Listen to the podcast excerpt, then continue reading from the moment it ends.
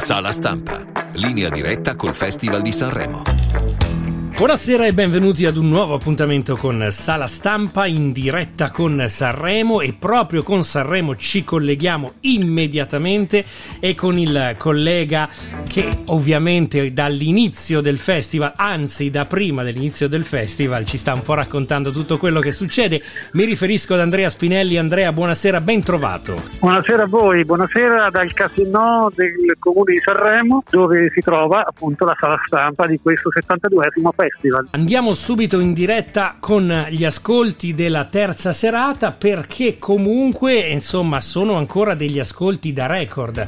Ieri sera si è registrato il 54,7% di share e quasi 11 milioni di telespettatori. Quindi nonostante la serata lunghissima c'è stata sì una piccola contrazione ma di sicuro sono ancora dati incredibili. Beh sì sicuramente saranno aumentati i consumi di caffè diciamo così però sicuramente il pubblico italiano vuole continuare a vedere questo festival. Il festival tiene, tiene molto bene, anche se purtroppo la gara comincia ad essere, diciamo così, un po' troppo diluita e si perde quindi, quindi un po' di quella efficacia e anche di quell'attenzione che invece forse dovrebbe caratterizzarla. Ma secondo te a questo mm. punto forse possiamo azzardarla una cosa, no? Sarà davvero un festival dei record in assoluto, visto che con la terza serata c'è stato così, ormai voglio dire, quella di stasera potrà magari scendere ancora un po', poi c'è la finale, per cui che dici? Beh, diciamo che dalla metà degli anni 90 che non si registrava un'edizione con questo a tipo di ascolto. Amadeus si è sbilanciato su una conduzione quater o ancora rimane abbottonato e dice che questa sarà l'ultima? Una spinge, quindi no, non si sa, non si sa, bisogna capire come dicevamo in un eh, podcast precedente chi poi vorrà prenderselo perché con questi ascolti chi è che va a rischiare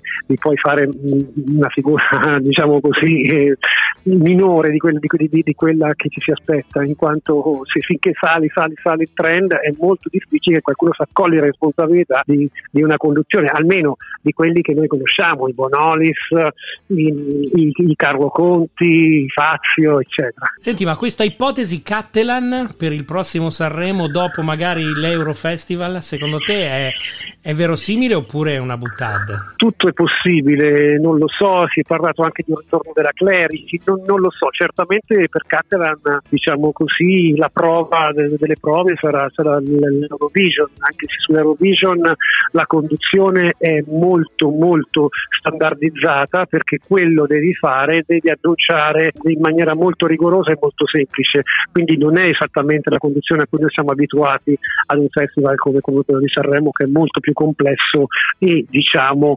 articolato, ecco, perché la serata passa da un momento all'altra e a tante sezioni. Certo. Lì è una sezione unica, un'esibizione avanti il prossimo. Torniamo ai giorni nostri, lasciamo perdere le ipotesi, ce ne occuperemo più avanti dei prossimi certo. Sanremo. Torniamo a quello 2022. Questa sera penultima serata dedicata alle cover e ai duetti.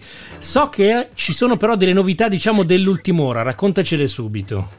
Sì, eh, beh, tanto diciamo che la serata delle cover eh, è una serata particolare in quanto il, l'artista esce su territori diversi da quello della, della, canzone con cui concorre al festival, ma viene ugualmente eh, ehm, giudicato. Quindi è una cosa delicata, tant'è vero che alcuni, non, alcuni questa formula non piace molto, basta pensare a Baglioni che eh, aveva messo una versione con ospiti della canzone in gara perché lo riteneva giusto che l'artista si esprimesse in una direzione diversa da quella del pezzo che presentava in gara. Eh, le novità sono due in realtà. Una, la presenza di Mauro Pagani accanto a Vinicio Capussela nel pezzo di, che, che, propone Giovanni Truppi. Nella mia ora di libertà di Fabrizio De André, attinto da un celebre concept di De André, appunto, quale eh, storia di un impiegato. Nella seconda, la presenza di Giovanotti accanto a Morandi in un medley che ancora però viene tenuto segreto è un colpaccio, è un colpaccio, un colpaccio sicuramente prevedibile, prevedibile, però su cui poi dopo l'euforia iniziale, no? ma non è che Giovanotti raggiungerà Morandi a cui ha scritto la canzone eh, per fare un duetto insieme, ma, mi, ma chissà, eh, diceva Morandi, no? quando in realtà era già tutto quanto combinato, è evidente come era combinato, come era già abbastanza chiaro che domani, nonostante le smentite a metà, diciamo così, quando la, la smentita a metà vuol dire che ci sono buone possibilità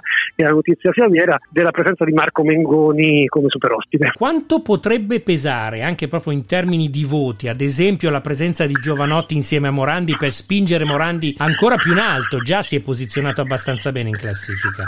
Morandi sta andando molto molto bene perché sembra che la canzone stia piacendo a tutti ma anche ai bambini e sappiamo il peso che hanno i bambini nello streaming, sappiamo il peso che hanno i bambini nelle scelte anche musicali che, che, che vengono fatte. Questo quindi sta spingendo molto il pezzo. Basta vedere ad esempio i due posti che ha guadagnato nella classifica di giovedì sera rispetto a quella iniziale e questo fa capire capire quanto pressione ci sia attorno a Morandi. È chiaro che se lui riuscisse a entrare nella terna dove presumibilmente ci saranno i posti prenotati da Mahmoud Blanco e da Elisa, eh, sarebbe un bello scontro poi alla fine, anche perché ricordiamo che nella serata di sabato i 25 pezzi verranno giudicati e verranno votati dal televoto. Poi, una volta composta la terna, allora in quel punto entreranno in azione il televoto, 34%, la giuria demoscopica, 33% e la giuria della sala stampa, 33%.